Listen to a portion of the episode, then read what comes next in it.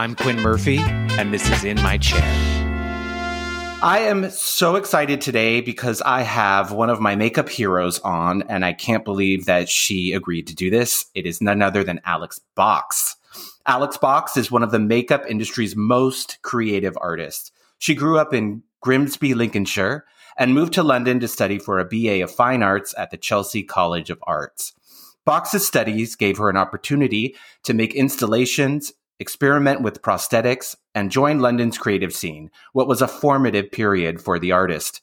Renowned for her experimental and often surreal beauty looks, Box's work continues to chart the correlation between art, science, nature, and the magical.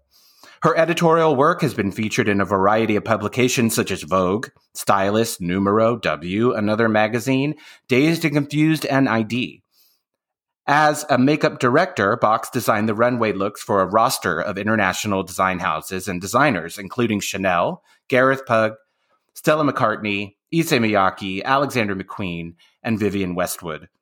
Box's celebrity clients have included Lady Gaga, Azealia Banks, Kate Moss, Sienna Miller, and Courtney Love.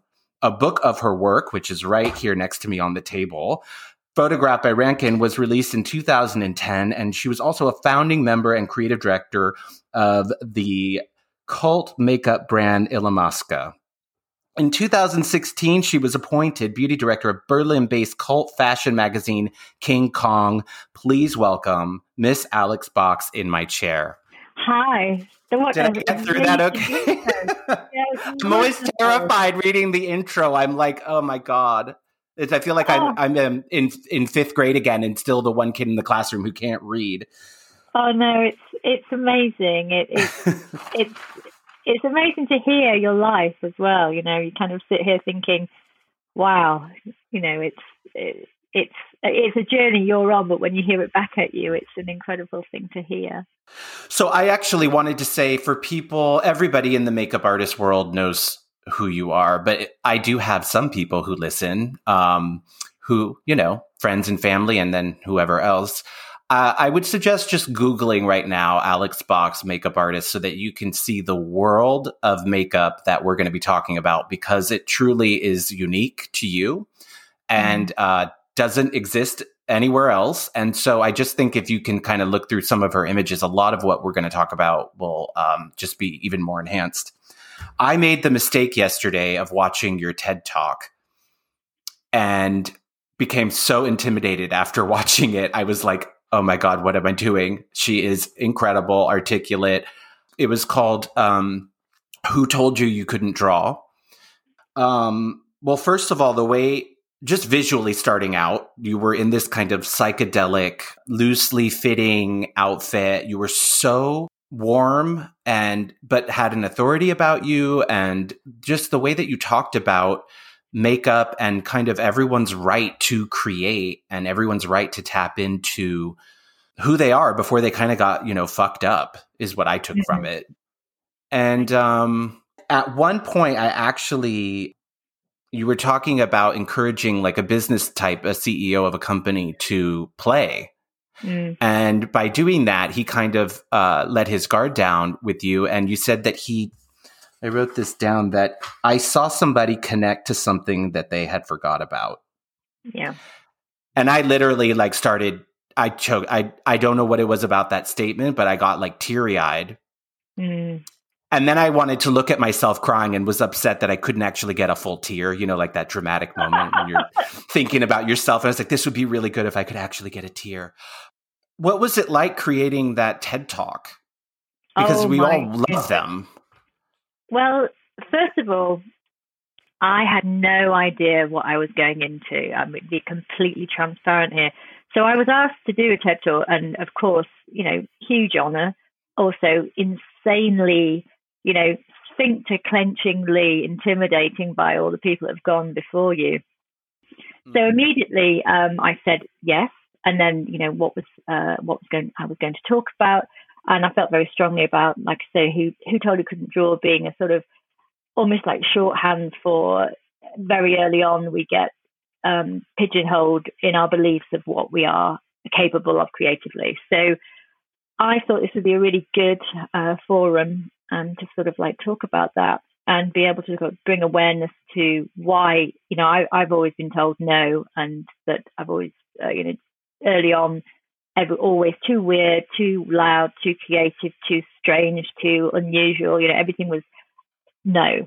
So I I could have taken that and actually pushed everything back down, but I you know very luckily had parents that supported me and um, brought that kind of um, belief into myself that it would be supported to be creative. And I think that's what you need to do.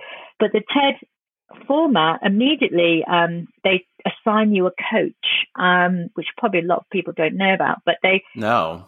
Yeah. So it's up to you if you want one or not, but they advise it. So I was, I was immediately kind of it, it, stirred some kind of almost like teenage reaction, sort of, I don't need a coach. You know, I know what, I, I've talked to people before, you know, I think I know what I'm doing. You know, I, I don't want to be manicured into some TED shape. And then I started getting really anarchic about it and punk and saying, you know, this my whole talk's about being creative and individual. I don't want them to chop me into some kind of shape. And, you know, so I started being really, um, yeah, quite teenage about it. And then and then I actually thought, you know, no, listen, now this is a whole new area for me. I need to kind of see what the protocol is. So I met this uh, coach online who was in Israel, absolutely lovely man. And he said, okay, give me what you've got. And I was exactly like you just said, just, oh my God, almost like kind of tripping over myself, thinking, this is so intimidating and strange to just have this kind of pitch to one person on a Zoom and um, give them my material, as it were. And I thought in my mind that I would, I had an idea, but I was just going to rock up and chat and be open and wing, and, and wing it. And he said, okay, let me just stop you. this, is Ted, right? And he said, um, you know, uh, uh, so he said, just give me what you've got. I said, oh, well, it's not really there yet. And, it's, you know, and then he said, no, just just give it to me. What you know, let let's talk, let's go. So I started to talk, and I, you know, I kind of went in from the gates with you know, and all the things that I felt. And he said, okay, okay, right. What we have here, and that's, um, is I believe you. I I think you have a, a very open sincerity for someone that's been um, kind of elevated into the position you're in. You, you, know, you're very believable and very open and genuine, but you're all over the place. you know, like an artist. Said, yeah, yeah, exactly that. You know, and I just kind of got you know that cold fear that runs through you, like you you're totally without a net, and this is just going to monumentally fail. He just said, um, "Give me everything you have. You know, all your notes, all your stories." And he and it was really like learning. I mean, I recently, about a year and a half ago, learned to drive, and it was literally like learning to drive. You know, getting in a car, not knowing a thing and knowing that I have to do this, you know, I have to get to the end, but um, there's going to be loads of painful processes where I really don't know what I'm doing. So he said, I said, look, I can't work from a script. I'm dyslexic, you know, because he said, can you script something? And I said, not in a million years. You know, I can't even remember a phone number when someone reads it out to me. He said, okay, so this is what we're going to do.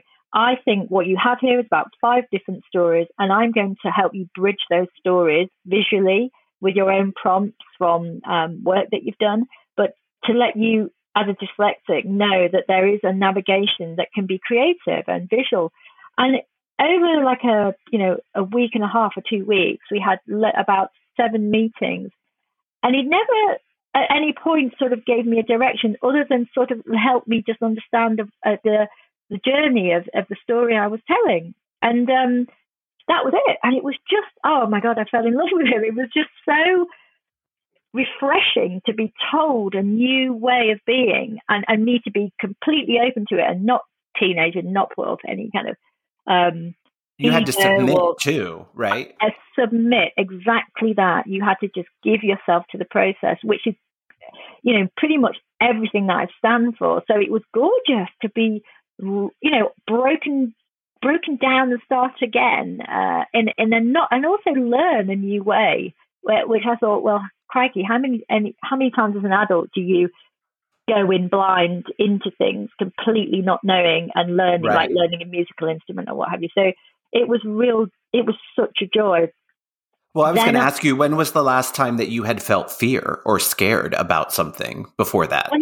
Exactly that. I mean, I, I, I'm a naturally anxious person. So at the moment, it's off the Richter scale because of COVID, and I've had to do a lot of work. Um, med- I mean, I, I practice Buddhist meditation. I'm in a Buddhist group. It's all about um, renunciation and about um, being able to accept and let things flow through you. And that is one of the hardest things for me. So I wouldn't say that I've felt fear in my capability in a situation, but I definitely have felt anxiety around performance anxiety or um, because I do performances and on stage, um, which I know you, you've, you've seen. I uh, saw. I've never seen anything like it in my life. It was 2010. You did a masterclass in New York.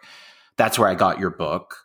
Seeing what you did would make me want to. I mean, I would have a panic attack. So to hear that you are nervous, have performing anxiety is actually really shocking to me because what I witnessed was someone who was just a master of their craft and doing something so free and open and seamless. I've never seen anything like it. The looks that you created in front of me, it was like I, I, I mean, I don't know anybody else who I could see do that in real life. So tell me how how could you be nervous about it? Well, the nerves come before definitely not during. The minute I step over the threshold into this is what I'm about to do, they they've gone. You know, it's it's then I'm just in the process of you know it's like falling in love. You know, I I absolutely. I, I mean, even talking about it makes me shiver. I can recall every single moment of every performance I've ever done, and you know, it was it was getting the word performance into the the sort of um, framework of the word masterclass because everybody that hears the word masterclass has a very particular idea of what that would be.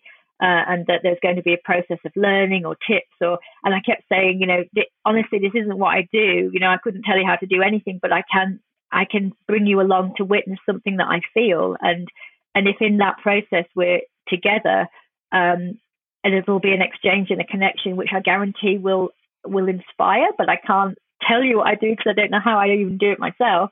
So I'm along for the, the, the trip as well.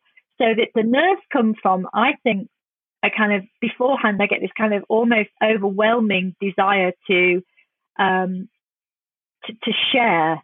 And it's almost like when a kid wants to show you something and they're so excited that they almost pass out. You know, it it's that's the the nervous energy is not not so much about the I, I, do worry about things going wrong. Like, you know, I, have done things, events where the music has failed. I've used dancers and they've fallen over, what have you. But I think that fallibility as well is so much a part of what I am that if it does fall over, it's like, fuck it, it falls over. That's life. You know, it's like, I'm not going to go stop the show. It's, um, that's really important to see things. The mistakes. Absolutely. Because yeah. that, that is what life is. So, I mean, I've actually really rolled with that when things have, you know, failed as, you know, in the term fail, I don't really think there is a failure. It's just kind of, you know, natural, happy accident that leads you somewhere else. But I think they're actually, I welcome that, you know, and, and with the TED Talk, that's what was really difficult because there was no room for error. It wasn't like just wing it, things will fall over, it's cool, you know. It was very much no, you know, there has to be a deliverable, there has to be a take home message.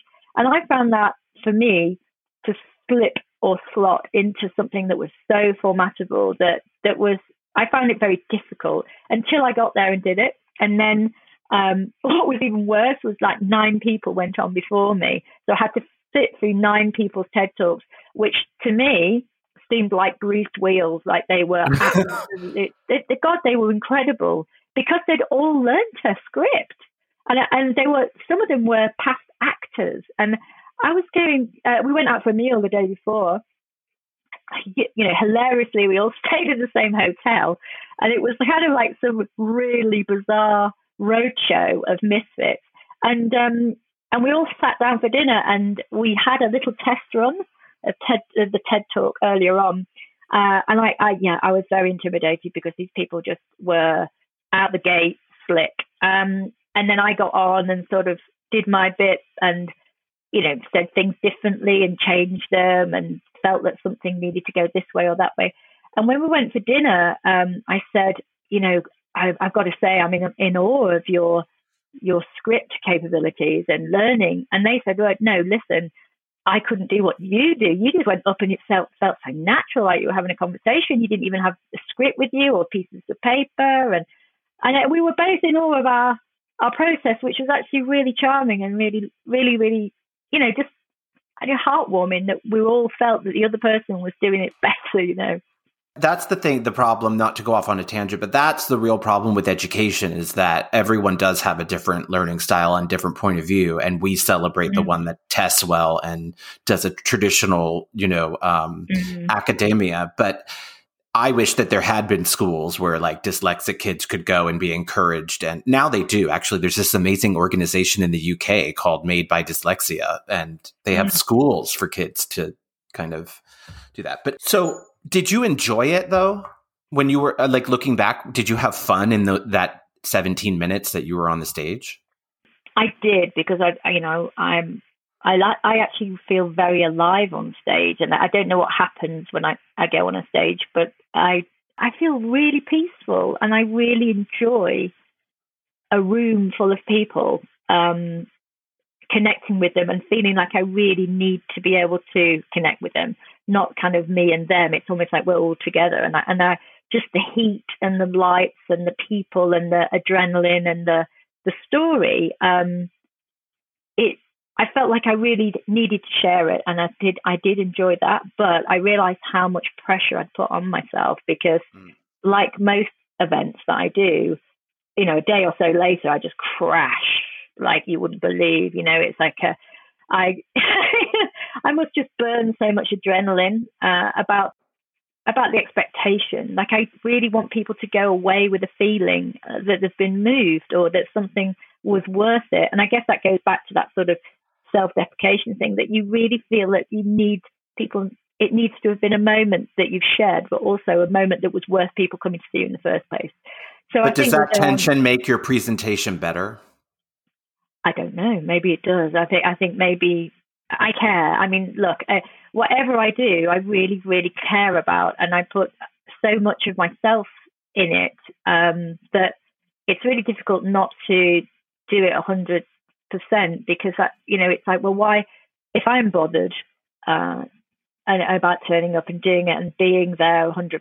You know, I really want that to be able to move and connect and and and for to sort of reflect for other people to kind of share in that fullness of kind of authenticity and, and being there for a purpose. And it's not to just you know win, you know, friends and influence people. It's to actually be worthwhile. You know, like the conversation we're having or conversations I ever have, you know, I want it to be like a worthwhile exchange, not sort of just fluff and stuff, you know. But as i am a makeup artist, and I, I mean, I, this feels weird to say, but I'm good at what I do, but I'm never going to do what you do, and I'm going to go see your class. I'm not going to leave being able to do what you do. Most people are not going to be able to, or maybe no one because it's you and it's your art. But like, so what are you hoping to pass on? Because it's not like a, a specific um, like technique or paint by numbers. What what is the mm-hmm. the main thing that you're trying to um, illuminate to your audience? Creative freedom um, and the spirit to the spirit to be able to set free things in yourself that have been put up, barriers that you don't realize you've had, beliefs that you that are set and ingrained that you you that you that don't serve you anymore. Um, I guess it's about being moved to know that you're freer than you realize and that your potential to be creatively free or to be even to just reassess what your boundaries that you put in on yourself and your capability and your beliefs are. So it's being able to kind of be open to yourself. And I think that I risk a lot on on stage or in my performances to be able to show that it's it's okay.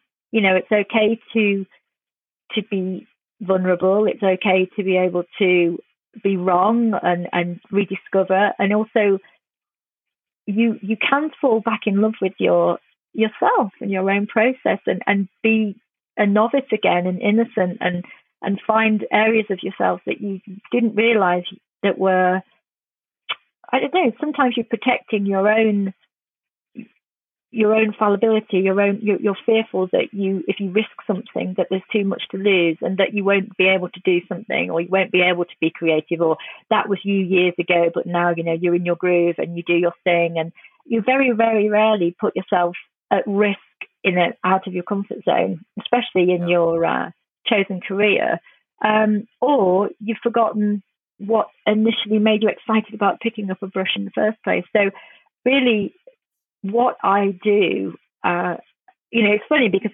in a way, you know, obviously being called a makeup artist as well has always been quite strange because, you know, I, am somebody that uses so many different materials and, uh, you know, a lot of it has been on the face and the body and the environment. Um, and other people have, have seen that as makeup, but I still feel very sort of free from um, constraints. And I think that that is quite infectious when I'm around people to say, you, you don't have to do it how you've been told. You know, there is there's a myriad of ways, and and your way, your own personal way, is so deep and rich, and to be explored and pushed at and probed and questioned and delighted by. So it's um, it's just about surprising yourself and being open to being back in love with the adventure of creativity inside yourself and what initially you were ignited by in the first place. But for you to stand on the hill now and say that, does that mean that you had a time when you were blocked or didn't uh, connect with your creative self or forgot some part of yourself? Like how how are you able to articulate that? Was it from a past experience where you didn't feel that way?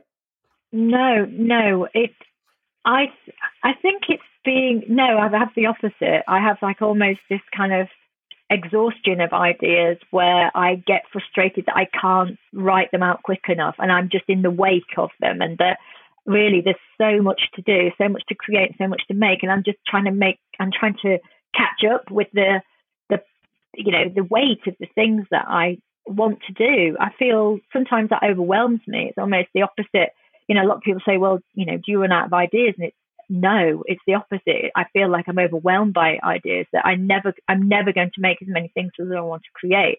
And I almost have this kind of anxiety about it, you know, well, how, how can I tackle all these things? you know, uh, there's so many pet plates spinning. But I think when I've been with people that feel that they're stuck or that they they need a creative jolt or they need to be supported to do that, I've realized very quickly that it's a permission giving space that people need, an enabler to be able to kind of say, this is okay to do. And by example, by doing these um, play dates or um, performances, it's almost kind of giving permission visually to see someone else go there. You, it inspires you to search for that inside yourself, or even to be able to know that it's possible I think it's it's like when you watch an exercise video. I think sometimes you see the person that's doing it, and you think, I quite, you know, it'd be great to have a Pilates body like that, or, um, but I probably not going to be as far out as that. But a bit of that and rubbing off on me a tiny bit would be magic, you know. So I think it's almost about, or you know, you see a concept car by a car company that's the car of the future. You're never going to drive it, but you're excited to be around a brand that would be visionary or, or kind of sort of curiosity to create something that is so far into the future that you want to be a part of what that message is. So I think it's about taking tiny bits of the message or a little bit of the dust that's in the air to however that applies. I mean, when I did a performance last time in London, there was a woman that came who was a writer and she just said, I suddenly got a release from my artist, uh, my writer's block watching you. And I just had to scrabble around to find a notepad. And she said, I, I'm sorry to say, but I, the rest of the um, the rest of the performance, I wasn't even watching you. I was just writing and writing and writing because I just felt something shift. And and that was so moving to me to know that that had happened in the presence of just seeing somebody else create. Um, that that that's it. That you know that's the job done. That that sort of motion or movement in people is is just I feel very humbled to have even been able to enable that. I feel like just listening to that, like um, being observant, learning to observe is insp- is what inspires you. So like if you're ever feeling kind of uninspired or even kind of depressed, it's like you have the you always have the ability to kind of um, observe what's around you and find some inspiration from that. Oh, absolutely. I mean, that's everything. I mean, it, it's the interpretation of, of your surroundings and your meetings and your conversations and your everyday interactions. It's the it's sort of the translation of what that experience is into whatever you do, which is the missing key. And and I think so many people are, are given the wrong metric to work with, the wrong key. And I think that, you know, that what people are measured by, what they're given as the idea of growth and what success is, is that those conversations have to change. That narrative has to change because it's not working, you know. So you're not only um, talking to artists here. You think that this could be applied to corporate America or corporate Britain and, you know, or anyone. Of course, absolutely. And in fact, some of the early on, you know, I was doing workshops with corporate um, people to just get them to free up their minds. You know, a, a lot of what I do is being hired for my mind. You know, I go into businesses and I go into things like Founders Forum to just talk, you know, to, to hypothesize, to sort of what if, blue sky, um, T-shaped people, the whole, you know, the whole buzzwords uh, that people love to kind of throw around. But essentially, it's about just what if. You know, why is it the way it's? Why are we doing what we're doing in the way we've been told? You know, why don't we turn that on its head? Why don't we go back to the sandpit? And you know, like I said in the TED talk, you know, so many people when you you go and see children at a sandpit, there's parents worried about the kids getting dirty, or they take their you know, they're not allowed to go in in their best shoes or they sit at the edge or they worry about the outcome. And, and essentially, sand is, the sandpit is about the freest moment a child can have and it's sort of first interaction with controlled mess, you know, having a mm. box with sand in.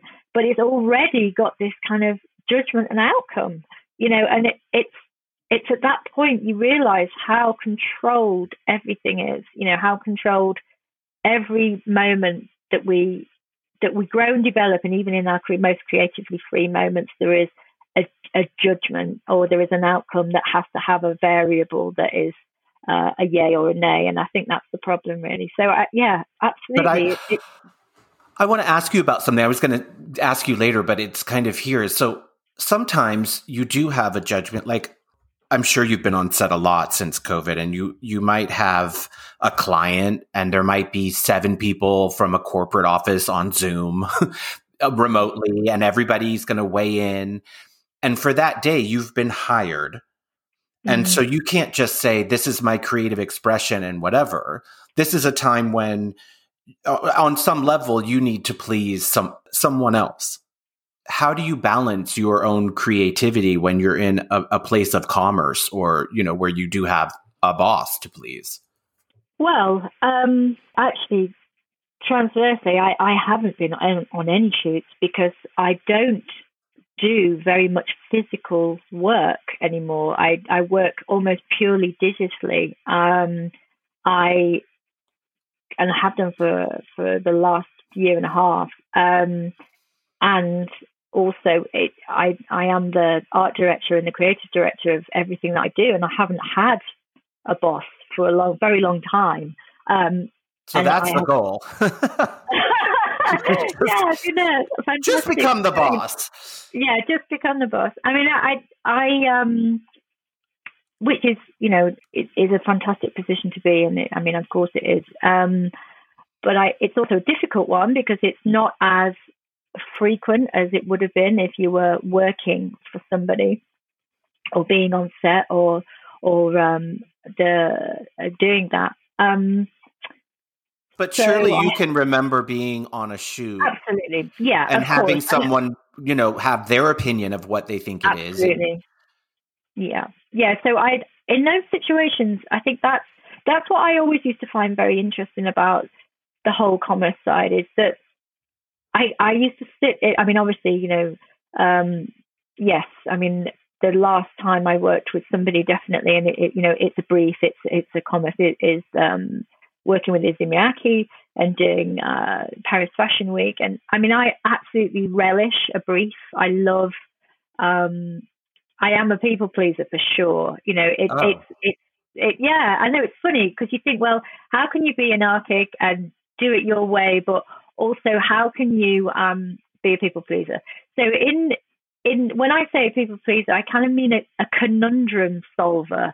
I you know I want to be able to find the most perfect result to the um, brief or puzzle. So with when I get asked to do work, I mean, obviously I've got a very unique way of working, and I don't get the, day-to-day jobs that anybody. Even when I was really in the thick of makeup, I just didn't get booked like that. You know, it was always an art-based thing or a project or something that was, um, uh, even if it was a beauty story, it always had a box esque slant, and I was I was hired for that. So, like I say, I didn't I didn't necessarily work as much as a lot of other people or work for as much money as other people did. But when I got the projects, they were very um, unique, and and definitely I was asked my opinion. So that did really help in what we're talking about here. But I really wanted to be able to kind of make something that was had a presence in it that was uh, a creative um, had a creative intelligence to it, but was obviously fitting the brief. And like, how can you work on that? And how can how can you make that work with somebody and whilst taking their opinion on board? But I think that what I found really interesting in that way is that it was the language that people use, and that actually so much of that job was about listening to how people ask for something. You know, I could see people going loggerheads and, and clashing really badly. But I was thinking, you're not looking at the sort of semantics of their language, their body, how they approach a piece, how they talk. You know, so I looked very much into the, the sociology and the psychology side of mirroring, understanding how people speak, how they stand, what are they not saying, but what they're saying with their body, and what they really truly are asking. And when I say people pleaser, I mean more like a people understander. You know, what is, you know, I, I, I met somebody once I just, you know, just absolutely couldn't meet eye to eye with. You know, they were. Um, sorry, I just had to get my puppy out of the room. I love they that. Were, they were. Um, I was thinking, why am I clashing with this person? Why are we not seeing eye to eye? And then I sort of realised that they were using a, a very different physical, visual, visualizing language than I was. So when I mirrored back some of the sort of tonality, but also when I would I would say I feel this. I, my gut instinct is this, and they would say, "I'm moving forward. Let's roll with this. Let's take this somewhere." So they were talking in journeys, and I was talking in feelings, and it just didn't work. So it was kind of mirroring or understanding that their language wasn't connecting with me in that way. So I kind of changed slightly the way I wanted to frame the, um, you know, the situation, and it immediately worked. And so it was. You about, came to them you you uh, you adopted their kind of visual language. Yeah, absolutely. Because it, in a way, it was that's all that was missing. We were both saying the same thing. So you know, I, I realized very quickly that to move to, for this to actually gel and work, that there had to be a, a of course, not compromises, but sort of understandings that were just really fundamental. You know, things that and also just being able to listen to people and and understand where they're coming from uh, as a as a creative or as a you know somebody that is coming in as an art director or what have you you know what really what what do they really need? You know what does what what does this situation need? You know what does this brief need? And i think there is a way of bringing your um, knowledge and presence and and having and being heard. But you have to i think you have to approach it with an intelligence of understanding and reading the room and being able to know, especially early on when I was really young, you know, ha- having to know where you can assert that opinion and where to be able to um, park that opinion. But definitely, I've never been one to not have an opinion. And that has worked against me, believe me, in the past with certain people. I've definitely not worked a lot because I've got an Tell opinion. me what that would look like you like on set saying, uh, you know, yeah. this is what it is. Uh huh. Yeah, I mean, it was a, a, very classic, a very, very, very classic situation. I will uh, admit all names. Um, but I was with a very, very, very big photographer and very early on in my more makeup, you know, more beauty career. Um, and everybody's eyes were on me because they didn't know I didn't assist anybody. I came out of art college. I came from nowhere. You know, nobody knew why I was there or how. Uh, and there was a there was a suspicion about that, absolutely. But also, I was there, so you know, there was a reason I was there. So, the, I'd done the model skin, um, and she looked fantastic, and and she was really glowing, and she, you know, I did a series of things with kind of massages and heat things and preparation, which I was really into. Uh, you know, the idea of bringing as much from the person as possible without product was something that I really kind of prized in. You know, using essential oils, using body massages, you know, hands talking, sound, all sorts of things to be able to create an environment around the model to make her feel as good as possible. So that was really important to me. Anyway, I've gone through this process. She'd gone on set, and there was a sort of a natural pecking order as there is, and also, a, like I say, a very a wariness of why I was there. And um, the hairdresser said, who was very um, close to the photographer, had said, "I think there's a dark shadow under the eye and around the eye," and I. And everybody kind of pursed their lips to look at me, you know, to sort of think, "Oh my God, you know, this is you're going to get it," you know you've made this big yeah. dark shadow under the eye. And I could see that the photographer's um, lighting uh, assistant had was holding a um, a branch that had a leaf on it that was casting the shadow on the eye. Um, now, in that situation, most people would probably just suck it down or or are expected to. But I could see that this this leaf was casting a shadow, and it definitely wasn't anything that I'd done. Um, and I said, I, I, just had this kind of like, you know, yeah, make or break moment where there was all these art directors and, and um, branding managers and everybody looking at me like I should go over and try and sort this eye out, you know. And I just said, I actually think it's, uh, you know, part of me saying, but it's the photographer's lighting um, around the eye. It's the, it's the, it's that shadow being held by the assistant, and everybody looked at me like, "Whoa!" Oh you know, my god! You were you know, you are not going to work again, you know. And, but I had to say it because it was true. And and the photographer swung around and said, "Oh, it's my lighting, is it?" And I said, "In this situation, yes, it is." Uh, and he sort of winked at me, and everybody, um, you know, he went, "Oh, actually, no, you're right, it is," and kind of winked at me. Uh, definitely surprised, but also kind of agreeing, you know, and, and had, um, probably had respect. He did. Later on, when I actually saw that photographer again, even though I didn't work with him again, by the way, uh, or on that shoot again, um, I he said that was that really took guts, and I really admire what you do and how you do it. And I just want to say that was, you know, that was a real moment. That was, you know, that was great. But um, yes, that was a real crossroads for me because I I know you could have gone over and fussed the eye and sort of, you know, maybe talked, you know, I, but I, I just couldn't do it. And, and I think that's been my, that's kind of been the my compass then, now, and forever, and definitely why I don't and haven't worked as much as probably I could have done. But did you want to work with the with more in that arena, or did you want to be booked no. on the jobs that weren't conceptual?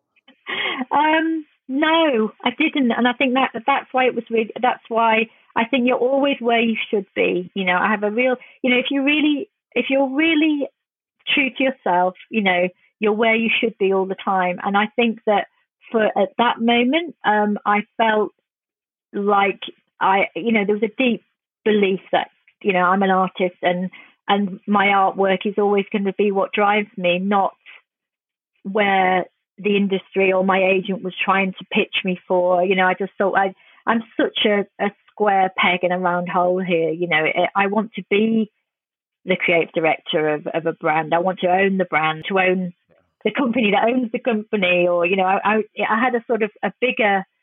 I always wanted to be, yeah, I always wanted to sort of be the art director, you know, not not the the person on the on set. You know, it was it was a uh, yeah, it was a it was a push and pull situation with me at that point, very much so. Yeah.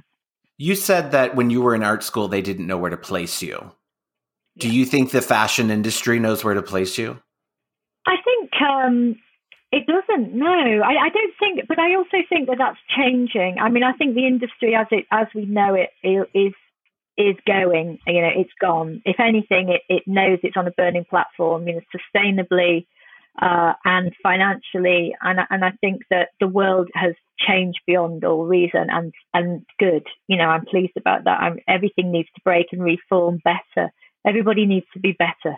You know, and I think that it for a long time it's coasted along on a very archaic view of itself, and and I I, I don't think I'd fit because I wanted it to understand me, but whilst working in a in a in a framework that doesn't want to have somebody that doesn't fit. So I think that it was a kind of a, you know, it's almost like, a, oh no, it isn't you, it's me. It's like that end of a relationship where it's like, no, no, it's not you, it's me. It's, you know, so it, it's that that's what had to happen really is to kind of just break away to be able to find my own way, which is, you know, I still work. Um, obviously, I'm the beauty editor of King Kong, and and that's a predominantly art and fashion magazine, but it's it's fashion their way.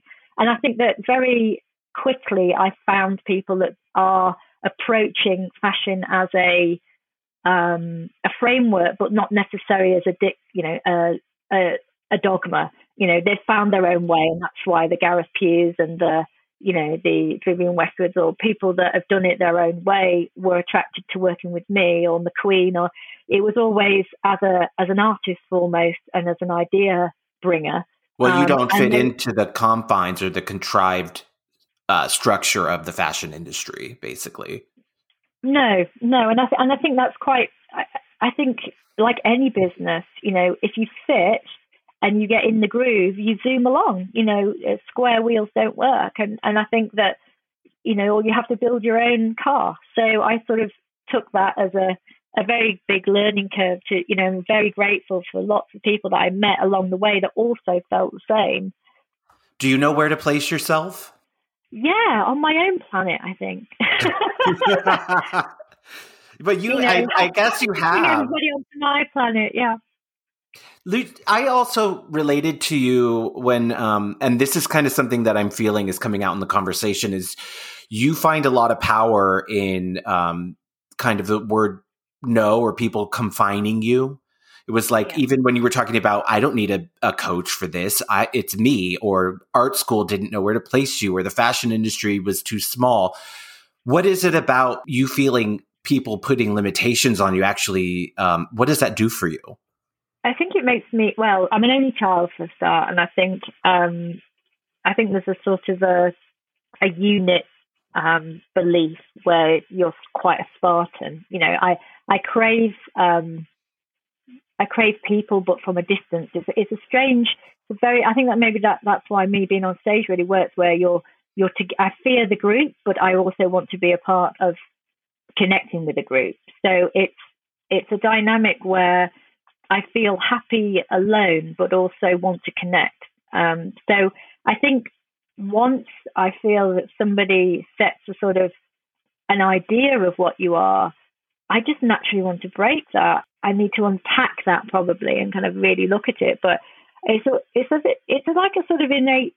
Uh, my dad was um, a Greenpeace activist when I was growing up and would like kind of chain himself to trees so they didn't get chopped down. And my and my mum was fiercely independent, in, insanely independent, and they both had this kind of oneness where they they were a couple, but they were very alone. And I think that there was this kind of defying the, and especially my dad being, you know, and, quite vocal in, in the anti, you know, um, no cruise missiles and early sort of vegetarianism and Greenpeace and the environment. There was this questioning of authority, but also refusing to be just take the dot, you know, the the um the sort of the word that you were given, and it was it was to be pushed back and questioned, and and I think that that's you know, people really need to, to sort of confine you and need, really need to identify you to be able to pigeonhole you, to be able to file you.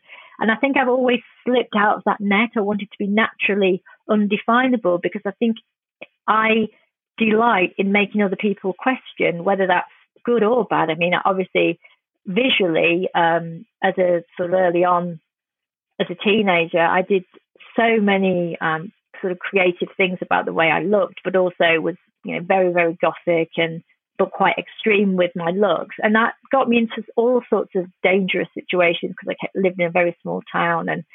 Um, but even then, even in the goth of circles, when I moved to London and went to these goth clubs and started doing club doors and stuff, I I, I didn't like the fact that you had to be somber and, and I'd go in, you know, in, in sort of bright acid colours and I almost got kicked out of goth school and had to sort of hand in my goth passport because I was too jolly. And it was kind of, it, it was, it's just that thing of like whatever I was given, I wanted to push back at it. And I, you know, that is a deep seated fond childhood thing. And I, you know, obviously probably be able to sit on a um, psychologist's couch and, and pay them a fortune to tell me why. But I think it's just a it's an innate questioning that I always feel like it needs to be questioned. It needs to be pushed back on. Um, well, I actually wanted to ask you about your personal style because Amer- uh, when I think American women really want to be sexy, you know, we like even the long hair and everything. European women usually, in my experience, want to be cool. But mm-hmm. you, you, I mean, you have a, a white stripe in your hair. You wear whatever you feel like wearing and you have a very unique look. You know we're forced like when you look at my instagram at like the suggestions a third of it are guys trying to look sexy. Like we have a very kind of collective unconscious in america of like what is sexy. You could be that. You could be a woman who wanted to portray herself as sexy. Why um why is that not important or do you feel like what you the way you put yourself is sexy. It's really interesting that because, uh, yeah, I definitely, yeah, I definitely feel sexy. Um, it's my. But I think you're sexy. beautiful, and I think you're beautiful okay. as you are now. But I think that you could have so easily gone into that. I I want to look com- commercially beautiful. Sure, sure. I mean, I'm never going to be commercially beautiful. It's just um, impossible. um, because of, and I, this is, I mean, to be really, really honest. So when I was growing up, um, I used to get really bad heat rash on the back of my head. And so my mum used to cut my hair really short. Um, and I looked so much like a boy that even at school, um, people, uh, when I, you know, first started school, everyone thought I was a boy. Um, and then even when anybody new came, they, they, you know, I'd have to explain I'm not a boy, even though I'm in a skirt. Uh, and even when I wore red lipstick, people would, you know, I remember somebody coming to the door and saying, you know, is your is your dad in laddie? Um, laddie being a, a word for a boy. Right. Uh, and I think I, even in lipstick, people think I'm a boy. But I also kind of loved it, and I and I loved the fact that I, but definitely had an insecurity that I just didn't look like the pretty girls. You know, I didn't look like the girls that seemed to be getting the boys in a certain way um, or getting those looks, you know. And I think really early on, you realize what your pecking order is almost like who, who are the, the girls with, who are doing this? Who are the boys who are doing that? Who's the hunks? Who's the jocks? Who's the, the, the cool kids? Who's this?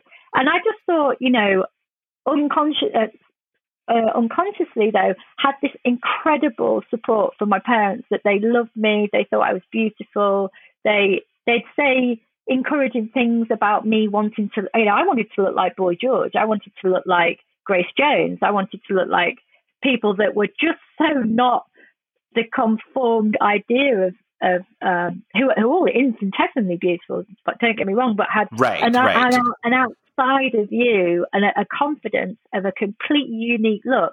And I just um, gravitated to, to them and like Toyah and people like that because I just didn't feel right. I felt like authentic and genuine, like attractive, but I didn't fit into these kind of ideals of prettiness. And I think very, very quickly I learned like, I'm so not that that I'm going to go 3,000 miles the opposite direction. So I shaved my head when I was about, um, I shaved my head when I was nine or 10.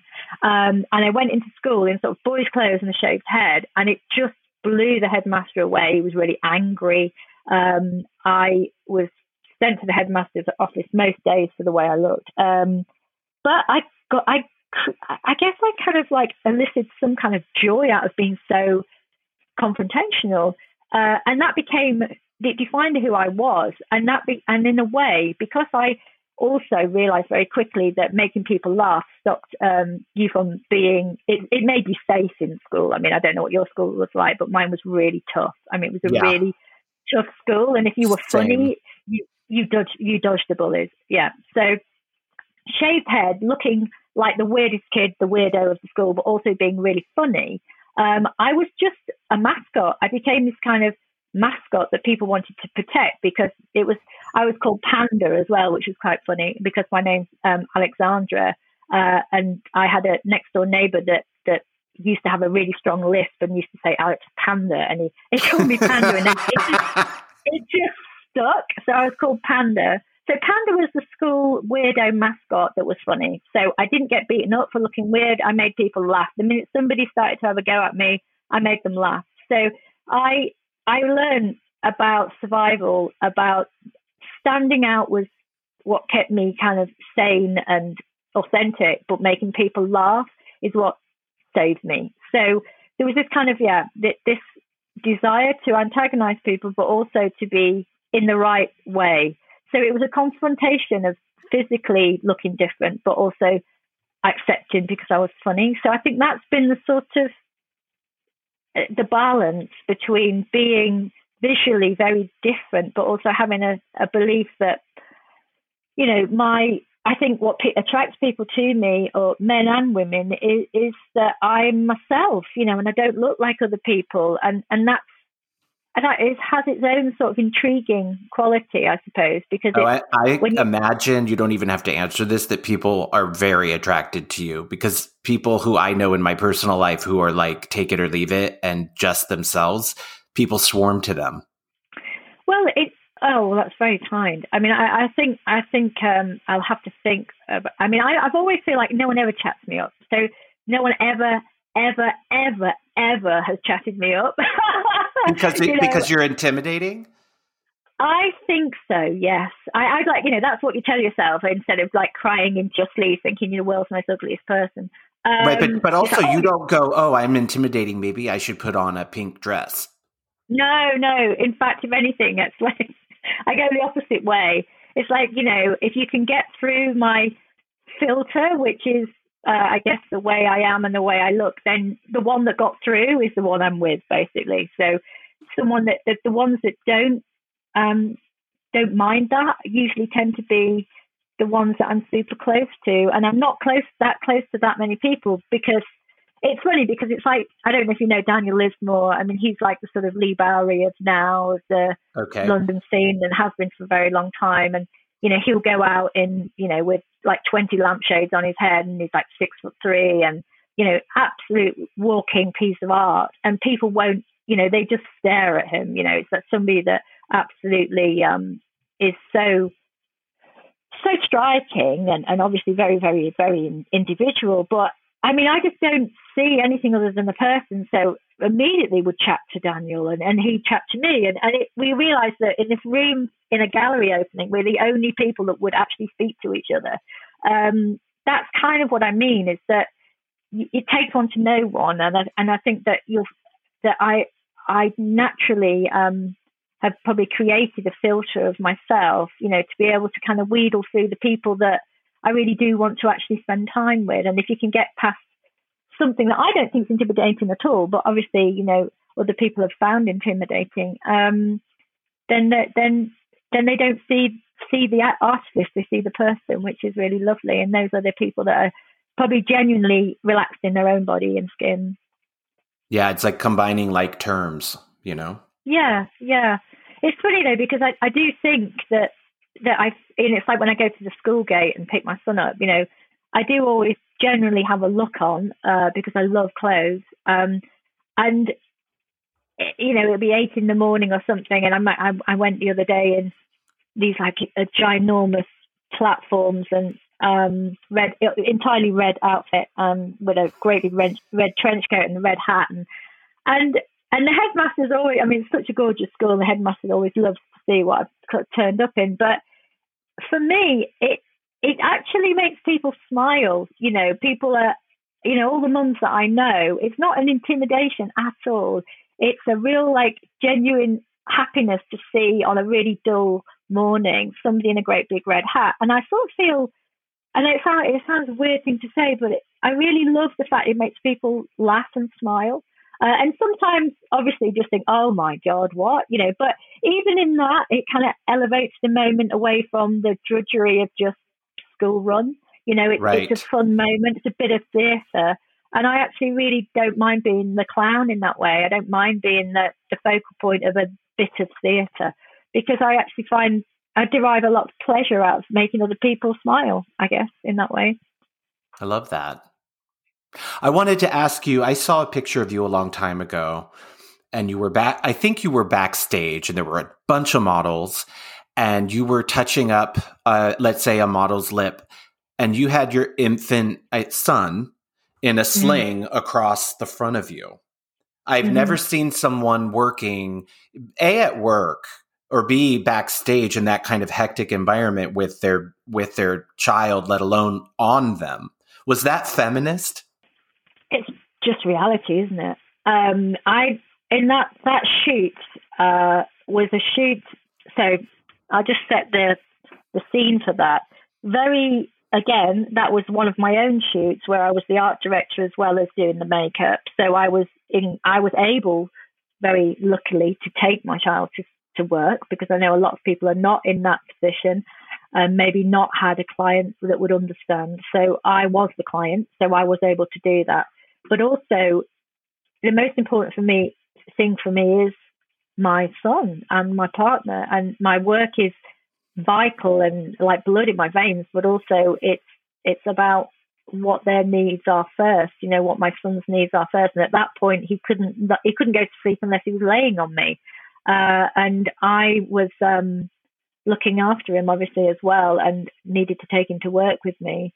And it was really um, important for me for him to be able to, in that moment, you know, I had to do the model. She had to be on set. We were running very late, but it was also important for me for him to be comfortable and to be soothed and and to be on me. And and I, but I had to be able to do the job at the same time. And I think that image be- went viral and became very important for people because it stood for a, a lot of people didn't. I'm very, very, very, very private about my private life, and I never ever talk about it or post anything about it. And made a very dis- big decision early on to never post pictures of my family, what I do, what I eat. I mean, I don't think anyone's interested in in that anyway. But I, I really think I keep it very. Oh, very they private. are.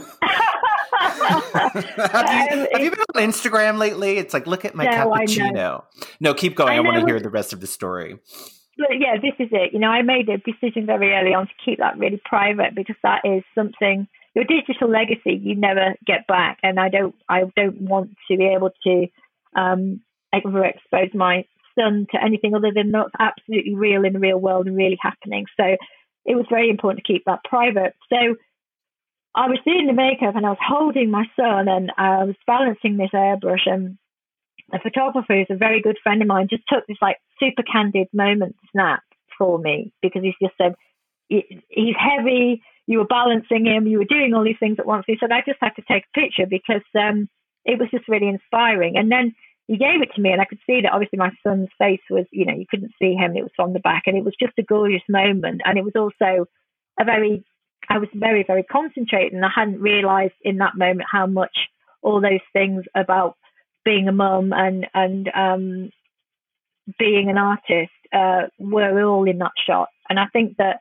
it was a really important shot for me to share because I had met so many people, including my assistant, who I, is actually now got uh, ex assistant who's now got two children. But at that point, everybody was really being sold and still is to a certain extent, this idea of the sort of fashion widow uh, or uh, uh, male or female that you have to be married to the job with no life Absolutely. other than the, the job, you know, and, and that real life has to be kept very far away. And I just actually think without real life, there is no inspiration and there is no life. So it became very important photograph, I think, for people and um, I'm really proud of that. I mean, I didn't think in a million years that that that would what would happen with that picture happen, but I think I got so many people um, writing to me after that and saying thank you so much for that because it just showed the humanity of what we're all, you know, we're all juggling, but also that you can, and and it is, you know, inspiring to have children and and that to be part of your.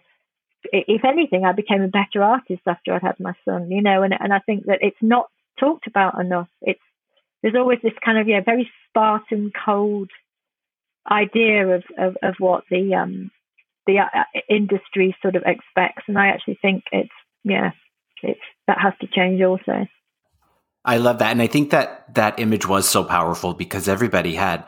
Well, I, I can't speak for everybody. It it it evoked a reaction because it's I've never seen it before. So you know, it's like mm. you go through all the things. Well, why is she have her kid there? Oh, but I guess she does, and it works, and it just, it makes mm-hmm. it made me think. You know, like how do how did I feel about it? And ultimately, of course, I think it's amazing, but um, it's so modern. It was such a, a for me, it was like all everything you hear about women and working and balancing family life, and it was kind of all in that one picture. So I loved it. Mm. Mm. Um, I wanted Thank to you. ask well, you. Beautiful you work over on so many different platforms. You do makeup, you do fine art, you do um, a lot of digital work now. I wanted to start mm-hmm. with makeup specifically because I torment myself and I actually enjoy it about doing something that's chic. I want everything in my kind of fashion celebrity orbit to be chic, even if it's grunge. It has to have some kind of elegance to it. But when you're doing when you're painting on a canvas, you don't care if it's chic or not. It's a piece of art. When you're doing it for makeup, does your work have to be chic? I think the balance for me is is the the balance between it being having its own narrative and its own presence, but also being beautiful. I think uh-huh. I I even if something is extreme and has a sort of almost diff- really difficult subject matter, it has to have a beauty in it where it, it's just defined by its own um, balance, you know, and the balance for me is everything, you know, it's like um, it it inhabits its own world fully. So it's like when you, you know, nature is about the biggest sort of barometer of of balance and beauty for me because it's it's chaotic. It's purely process driven. You know, a, a, plant isn't aware that it's beautiful. That's something that we've bestowed upon it. You know, it's not. It's purely functional. It's it's evolved in pure function, and we've um, bestowed the idea of beauty on it. But that's the kind of thing that's incredible about nature is that it just has this perfect balance. You know, perfect hue, symmetry, placement, um, evolution. So when I'm creating something, whether it's a painting or whether it's on the on the face, um, and it's a it's got its own you know body architecture, it has to have boxes that are ticked to me, and and definitely it's that innate balance and beauty in its totality. So it has a it inhabits its own world and it's beautiful. It might not be beautiful to some people, it might be, you know, alarming, but there's got to be an entry point where you know it, it's balanced. It, you can appreciate that it, everything is humming at the same vibration, and and I and I do think that I, I have that innately, and I, I'm very I, I question and talk about this a lot, but I think you kind of have that. You know if something's offset. You know if something's weighted one way or another. And I don't know if that you're just born with that or it, it's just in you that even if it's a paint splat, it's a paint splat with tendrils that go this way instead of that way. And why does it work? It just does, you know. And it's kind of it's almost like don't question alchemy, but it it has to have a beauty in its balance and its totality and, it, and its believability. So I think that that's the for you you you say chic and mine is for mine is this kind of balance. But can I, because I wanted to ask you, you said I don't know if you're born with it or if it can be taught can what you do be taught or is it like some people are born with rhythm and some people can sing and it can be mm-hmm. improved upon and expanded and technique can be applied but you have to have that anointing or that level of talent to begin with yeah i, I think it's in, it's really interesting because i remember someone saying you can't teach feeling and and i think that i think you can awaken feeling i don't think i couldn't teach no i couldn't teach somebody to be me i couldn't you couldn't you know we could all couldn't be in um replicas or or just work with a maestro and and you know be that. I think everybody everybody's their own version of of and has their own capability. I just it's it's finding that ignition that actually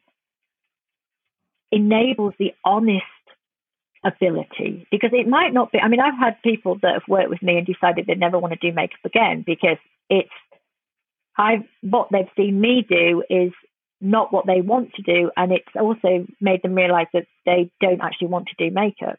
Um, Always inspiring. I know. Always to make you really, really hate makeup. Um, but yeah, it, but that was a really positive thing. They went on to, you know, they went on to work in the music industry and are incredible. So it was they.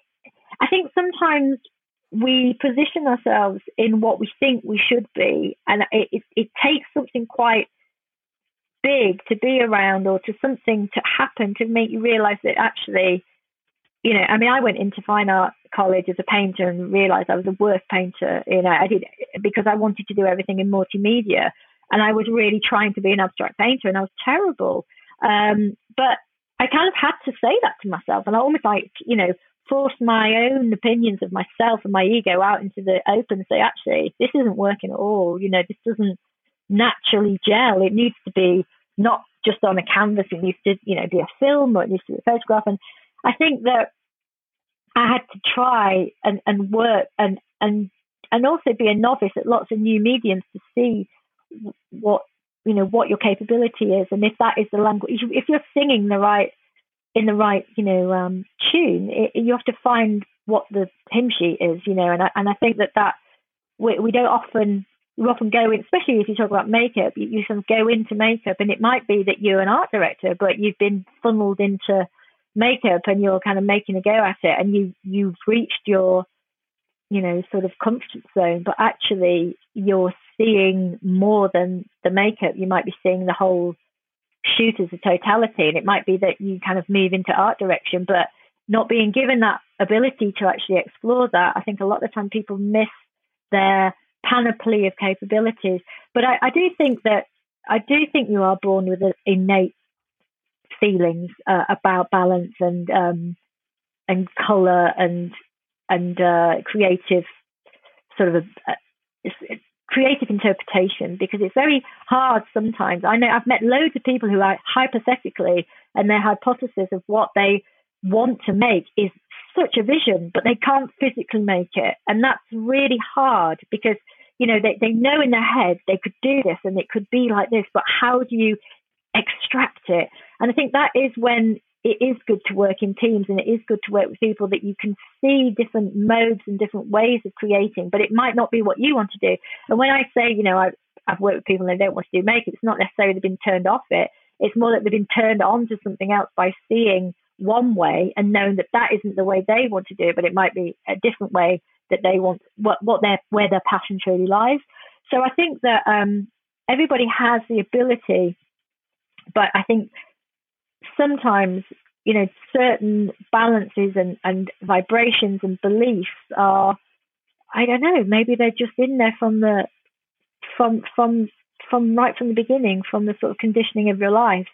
I don't know because I, I think also there's a that's already sort of setting it out as if there's a good and a bad and there isn't. There isn't a better and a worse and a, uh, there is just stuff. It's kind of how our conditioning has interpreted the merits of what is successful and what isn't, what's good and what's bad.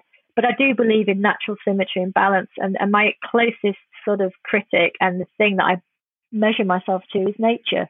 Yeah. So I feel like if this is believable and orbits its own universe and is entirely believable as in its own entity, then it's work. Is everything the same uh, level of high art? Is makeup equal, uh, just as artistic as digital as a fine paint as painting? Absolutely, yeah. It's just another medium. I mean, it, I think that's um, I think that's that will change because digital is in its infancy and there's a, still a natural suspicion about anything techno- technological because it feels like it should be cold or without emotion. And I challenge that. I mean, I, I'm working in lots of different areas where I'm working with the notion of what tech is to tech people. Because, I mean, predominantly it's been very male, it's been quite cold, it's been driven by huge money in the gaming industry and fantasy industry and the porn industry and and industries that have lots and lots of money and want a very particular aesthetic and it's usually has been driven by middle-aged white men which, like everything like everything So the other side of, of the technology stuff, and it's actually how I connected to you, which led to you being on my podcast, is that you're out, which I love, you're outspoken on social media. I think you had some post on Instagram that I kind of piggybacked on and then you said about it. But what's the deal with social media, Instagram, particularly with makeup? What is it getting wrong? Wow. Well, and or right. yeah. um, well, Okay, so I think we're you know we're living in a time with like what seems like infinitesimal choice, but in incredibly narrow channels. So Instagram started as a, a an organic and exciting space for people to share, especially because of hashtags. And you know, you do a hashtag of something, and you'd immediately see what other people are, are looking at, and it, and there was a sense of, I guess, the way Clubhouse is at the moment, the early doors pioneering spirit of sharing. Um, and very rapidly, that became um, too big to do organically, and you you income the algorithms. And with algorithms, um, they didn't mean to set off as as world dominating evil things, but algorithms only show you only show you what you've just seen. You know, they only show you more of the same. Well, and it's a, it's a kind of censorship, right? They're telling you what Absolutely. to look at, right? Absolutely, and whilst sort of under the guise that it's obviously what you want to see because you've just seen something like that. But as we all know, like repeat, you know, repeating the same patterns is a form of madness, and sort of seeing the same thing over and over and over again is going to send you off the edge of a cliff. I mean, and the and the problem with that is, is that has created its own genre. You know, the the endless, um, you know, cut crease, eyebrow, selfie. Uh, oh, you know, it, it, it that has created a currency in not veering off the tracks. You know, it, it because you're rewarded uh, as the algorithm does reward the same, more of the same.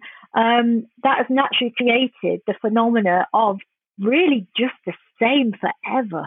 And and because of that, that dominates the market. And then you get a metric which is don't change, just do the same, repackage it, you know, bring out another palette that's just exactly the same, but it's just got a rejiggled sort of um, a safe hue spectrum in it, and and so that that more of the same, the same but different, has been sort of mantra for the last ten years, and I think because of that, you know, anything that is unique gets unless it stands out and gets followed and uh, you know shared never gets seen. So you have these amazing artists and unique small accounts of uh, people that would desperately love to show their work and get seen and recognition or, you know, just to share. And they'll never get seen because of the algorithms only supporting the larger accounts that are churning out the same thing. Um, so the algorithm is, is, really the root of, of evil in social media? I, I think it, it's become one of the enablers of the root of all all all uh, because it's basically setting the standard that in, if you don't do this, you know, if you don't do the cut crease and the multi-layered sort of who the um, fuck wants to wear a uh, sorry my language but a cut crease? It's like it's one thing and it's not even that great of a thing. Like how did that even become such a you know what i mean like you well, said i think i think what what happened was um, the minute you could do a selfie so the minute they did the so let's go back to the sort of the camera in the phone so before the camera in the phone there was no self. There was no I, I, I culture. It was you were reporting on what you saw. You know, you were behind the camera looking out.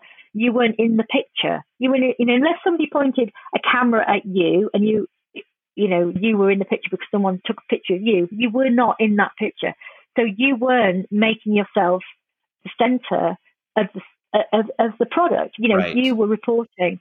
So then the minute camera came into a phone and you got the reversible element of the selfie, you could be the center of what you were creating. And because of that, and because, you know, obviously if you don't use a selfie stick, you can only get arm's length. So you can't get your body in, you can only get your face in. Suddenly, all of a sudden, married up with Instagram, and suddenly the marketplace becomes the face. So then what are you going to sell? What are you going to sell on that marketplace? Well, makeup. So makeup beauty industry went through the roof. It succeeded fashion because the new fashion, um, you know, wasn't the body, it was the face. So if you're going to sell That's products so on the marketplace of the face, you've got to sell more makeup. So let's have makeup looks that have got not three products, four, five, six, seven, eight, nine. And it's almost a bit like when you get Gillette shavers and you get you know, only two blades. Why not have three blades? They'll you know, shave closer. Get four blades. Get five blades. So how many blades can you get on a razor? Twenty blades. Twenty blades, and then it's a size, and you're kind of like shaving your face into a, a fine face wedge. It's the same thing with makeup. It's like the face is groaning under the weight of product, but obviously, the more products, the more selling. I so, never uh, you know, thought about this. This makes so much sense. Yeah, so that that that defines the look. The look was more product, more makeup, more. So instantly that kind of marries up with the, you know, the sort of the Kardashian look and the, you know, the, the you know, there's so many products there, and and it and now a, there's so many brands. There's so many brands, yeah. skincare and makeup. Anybody who's ever worn it has a right to now have um, a brand, and then it's like there's so many that there's actually none. It's like well, I think this is this. I mean, it's it's a natural thing. I mean, at, at the end of the day, as well, is as we're learning and know and are in a you know climate emergency, growth is not the answer. Exponential growth doesn't work. You can't just keep building. You know, a building will reach its natural point before it falls over, and that's what we're seeing, obviously, in in everything in our lives. You know, so makeup, as we know it at the moment, uh, especially on Instagram and the world of that um, motif and the driving force behind it, has got to the point where it's turning in on it. It, it has turned in on itself. I truly believe that it. You're sort of seeing the the, the death of it now, yeah. um, and and rightly so. And also, it had to happen. I think it had to happen because you know, makeup had never before been an accessory. You know, it was always everything that was auxiliary to the to the you know clothing like shoes, bags, eye, sunglasses, scarves, phone cases. But makeup had never been an accessory before, so it's had its it really had um, excelled into becoming the, the, you know the desirable accessory. You know that the eyebrow of the moment, the lip of the moment, the eye shape of the moment, the cut crease of the moment became a new way of of um, accessorizing, uh, and because it's so accessible, you know it it, you could get quite a good palette for something that didn't cost very much and look current. And that had never been a currency before. You know, makeup had never been a currency before. So it became something that was brilliant because it did actually, it did, what it did do is it made people have an access into transformation, which I always believe uh, uh, an extent, uh, you know, an absolutely wonderful thing to be able to transform. And it did give people escape, and it did give people the tools to be uh, in ever, you know, in that moment, you know, a part of something and a movement and, and an experimentation and transformation. But I think what it has done also is created a series of motifs that, uh, and what I mean by motifs is, you know, the very particular eye shape and eyebrow shape that that that kind of unified people into just one um, look, which one is kind of ironed thing. out. yeah, it, it, you know, just yeah, one identity and nothing else is allowed. You know, and I think right. that it's become it's you know it's like the you know the Google of of faces and and and it's just whoever can be on that first page is Google and and and it doesn't there's a a myriad of incredible, extraordinary, unique beauty out there, and it's not being seen. Uh, but that's why I believe that in a way the the platform and the look and everything has kind of imploded because people that you know people aren't that. They're multidimensional. They've got three million sides to them. They want to be something different every day, and they're sick of seeing it. So it will turn in on itself, and we'll look back on this time as a very strange uh, moment. But it's yeah, it know, feels strange to me now. I can only imagine looking back. It's just going to be like, oh my god, can you believe that was what it was at the time? I'm ready yeah. for it to I mean, implode.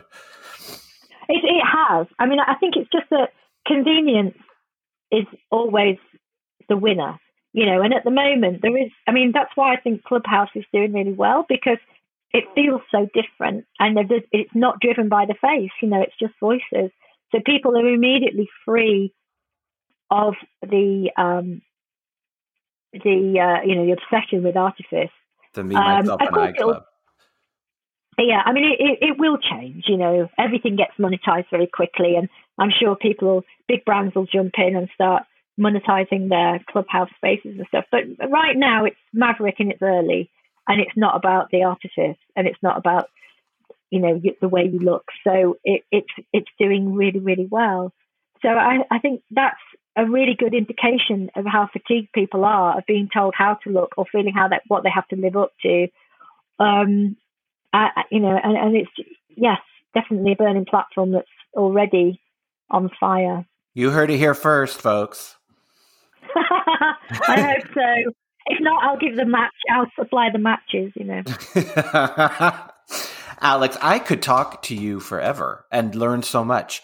I have one last question that I ask everybody who's on the show, and I never ask it in the same way twice. Classic dyslexic. You'd think if I only had one question I had to repeat every time, I would figure out how to say it correctly and read it, but I don't. if you were able to step into a magic time machine and meet your younger self, when and where would you do it? And what would you say? Oh, wow. It's in. I can only have, and I can only pick one point in time. There's no rules on it. Obviously, I'm not going to tell you to have rules. I mean, it's really funny because I often feel like I revisit my younger self constantly um, because I see, I, I see. I, I have this theory actually that you're very old.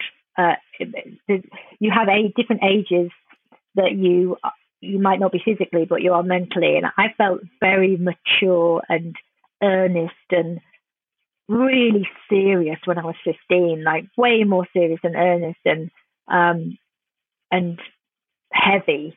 Uh, and and I felt like I was in my 40s when I was 15, and then I feel like you know in my 20s I felt like I was six, and then when I you know, I'm nearly 50 now, and I feel like um, I sort of almost feel free of age. I feel like a sort of uh, uh, incredibly naive and, and happy to be wrong all the time and learn. So I, I think I would probably, I would probably actually go back to a point in time when I'd left art college and I'd been, you know, the captain of my own ship, a work, totally and utterly self uh, sufficient with my artwork, exhibiting as an artist, but had to had to earn money. So I went to work in a beauty department because I'd been working at the weekend in the body shop and I'd been doing stuff uh, with with makeup in the in the body shop department uh, of the makeup department. And somebody went into uh, I think it was the area manager went into a beauty hall and I needed a job. And she said, "You should just come and work for us. You know, you you you're creative, you're artistic." Uh, I said, "Yeah, I don't know anything about makeup." She said, "Well, no, it, you know, you you'd slot in really well. You know, you you could be creative in your way there."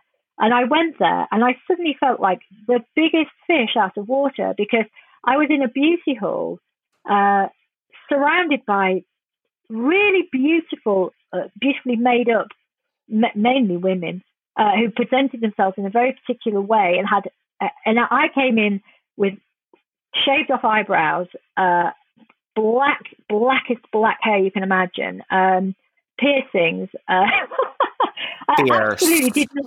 fit in this beauty hall environment, and I suddenly went from being very confident in my ability as an artist to really judging myself. Like I didn't, and I, for somebody that is always flown by my own rules, I suddenly felt kind of overwhelmed by self doubt.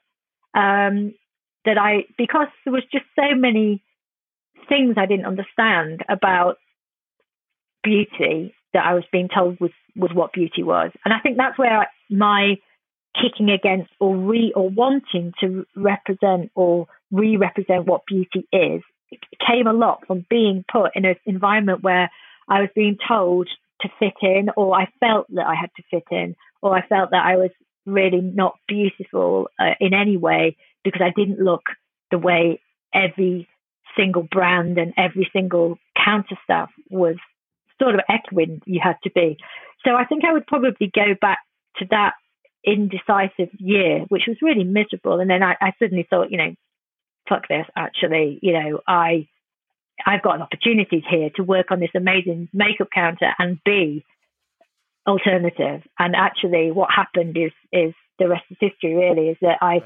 I started to make make um, artwork out of the makeup and I became the display artist for that company uh, globally, creating artwork for for the brand as well. But it was, and they really championed the fact that I was like I was working for them, and it, it became my um, point of difference that I was. Was it Illamasqua? It, no, it, that was Shu Uemura back oh, in the okay. day. Yeah, and um, it was it was re- very early on. This is like early nineties, and um, yeah, it was. I would go back and tell myself not to doubt myself because I think it now it's so obvious, and it was even to me then, but it was. It I did have a wobble. I really had a wobble because I was being pre- represented by what was classically beautiful, you know, and it it was almost like being back at school again and not not feeling that I kind of fitted in with a as a pretty girl or or a you know I was a I was an odd I was an odd bod. Uh, but I've, you know, it's about re those stages where you have that wobble about your sort of belief of of what you are when you're swamped by other that all are chiming with the same sort of hymn. And I and I uh, yeah, I definitely would go back and say you do not need to worry here. You don't need to be thinner, prettier. Uh, all these worries that I had, you know. Um, just just be okay. You know, it's okay. You you're you are what you are, and that's that's enough. I love that. Do you have time, Alex, for a quick game just to end it off on a little silly note? Okay. I love games. Oh. Love Um, what's the one product you really can't live without? One product I can't live without. Actually, I have to say, if I'm being really producty, producty, I was going to say something like, you know, imagination or that, but right. I'm talking about products. I would definitely say uh, Shu Uemura cleansing oil. Still, I'm still using it from 1995. it's a cult. It's just, I mean, I yeah, I remember it. I haven't seen it in a while, but it's totally. Well, you can't get it. You can literally can't get it hardly anywhere. We have to scour the internet for it. Who's your favorite makeup artist? I would have to say Serge Lutens. Um, mm. Somebody that when I was a tiny little girl, I went into our pharmacy, um, you know, we had a great big Boots pharmacy, and they had Shiseido. Uh, and I remember seeing the iconic, you know, Serge imagery and not knowing what it was at all, didn't even know it was makeup. But I said to my mum, and she remembers me because I used to make her go and see it every time we went into the town. Uh, I don't know what that is, but I want to be it. And mm. I said hmm. that when I, apparently when I was about six. Favorite neighborhood in London? Oh, well, you know, I've just moved from London, but it's always got to be where I've spent the last 25 years, which is Southeast, which is Peckham, okay. Southeast London. Favorite fancy high tea? Ooh, favorite fancy high tea. Oh, that seems so far away right now. Um, oh, I used to love really love going to the Wolseley in London, which is the old Wolseley showroom, which is the Art Deco and just beautiful. I love that restaurant. I always I like I always I go do. for brunch when I'm there or breakfast. Oh, I know. A good one. Okay, um, what's the best British cuisine? Oh, I'm not an, an Anglophile at all. I'm quite ashamed a lot of times being English because we're just a mess. Um, what, we've done, um, what, we've done, to the world is appalling. Um, but English cuisine, oh, oh, gosh, I very rarely think about English cuisine. I much prefer Japanese. okay, um, so then what's the best, what's your favorite Japanese then? I have to say that I do really like sushi. Uh, what's the best place for art in the UK? Um, well, I do. I think the Tate always strives to be progressive, and I think their new spaces in the Tate tanks in uh, Tate um, Modern uh, are fantastic because they've they've opened enough spaces now that can have a high turnaround of of emerging uh, artists instead of you know the kind of the the ones that are just crowd pullers. Uh, so the Tate Tanks is fantastic, and also can have dance, which is super important, and open it up to you know different disciplines, and not just be crusty old painters that people go, oh yeah, you know. What's the worst thing someone can say to you when meeting you for the first time? Um, that I smell. Agree. That would be really bad. That would be bad because people normally say, "God, you smell great." Because I'm obsessed with perfume beyond, almost beyond anything.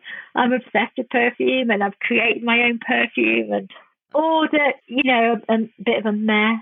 You know, I've never, uh, you know, like inertia frightens me. The idea of neither one way or another, having no lasting impression at all. Uh-huh, just nothing. Horrid. Nothing. I, am sure yeah. that that probably never happens with you. I can guarantee you. What's the worst um, excuse you've ever given? The worst excuse I've ever given. Oh God, I'm classic at excuses. You should ask my partner. Um, so yeah, when I first, um, I was quite anemic as a child, which I, you know, I also kind of loved because I love vampires, so I was quite happy to be very pale. Um, but I remember, um, and I also had a heart arrhythmia, so I went to school wearing way too much blusher one time, uh, and I was only about seven.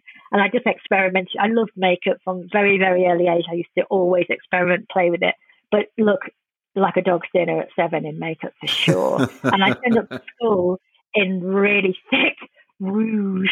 I can only use the word rouge because it wasn't even blusher. It was like some cream rouge. Nice. it was so outrageous. And everybody started to tease me mercilessly in the playground about um, having makeup on because it was ludicrous to them. And I just, I just started to, to cry and said, I, you, I have a disease. I said, actually, I have a disease which is called anemia and I have to wear makeup to balance out my skin tone. And everyone's like, oh no, I'm feel really bad for you. I'm so sorry. You know, classic sort of seven, six year old. I have a disease, you know, really yeah. seriously. Oh, and you, you were already looking for balance, you know? It just. You see, there, it there it is. That... There it is. There what, it is. What's your favorite paint color? Um, no, I love saying that because I, I, I love painting everything black. Um, what's my favourite paint colour? Oh God, maybe one that's not been invented yet. Maybe one that I have to invent. Something um, black. But so, well, it would be a black rainbow. I'd like to invent black rainbow colour. So I love um, the closest thing to that is like when you get, you know, petroleum on puddles. And then the final mm. question is, what's your least favorite lip color? Oh, only one. Uh, no, okay. My least favorite lip color is one that make. Oh God, I know exactly. I can I can sum it up, but I can't tell you what it's hooped by or what it is. But it's this kind of shimmer that has a coldness to it that actually makes your mouth look smaller than it ever could possibly be, uh, and it's like a sort of it, it's like a purple transparent thing. It was around probably in the early 80s. A lot of people wore it. Mm. And it, it, sort of, it did nothing for anybody other than, I think my mom had it and it was like a sort of transparent purple shimmer. So I don't know what that color is, but there was also years and years and years ago when I very, very, very, very, very first bought lipstick. Rimmel did this thing called Heather Shimmer, and it, you were really defined by the two lipsticks that were their predominant shade, which was this Heather Shimmer and Black Cherry. Black Cherry, all the goths wore. Heather, Heather Shimmer, all the sort of um, uh, sporty girls, or oh. you know, you know, girls that were um, more trendy wore. So you kind of defined like, were you a Heather Shimmer girl or were you a Black Cherry girl? And I actually did own both of them, uh, and I felt quite like, well, I'll mix them together. And then I got this kind of heather black shimmer that ended up being really odd. So I sort of sort of felt quite proud that I'd taken both genres and mixed them together and made some kind of flurry that I used to put on my lips. It's kind of a metaphor black. for your life. It sounds like. I think that was it. I think right, right there, I was defined by my mixology. Oh my gosh. Alex Box, I can't thank you enough for agreeing to come on my oh, podcast. I really think that you are Me just too. so a- awesome. It's the only way oh, I can thank, say it. Well, I've really, really, really enjoyed it. And, and thank you for, for thinking of me in the first place. It's really a real pleasure. Thank you. Thank you. Um, all right. Well, I hope to talk to you soon. Bye bye. Take care. Bye bye.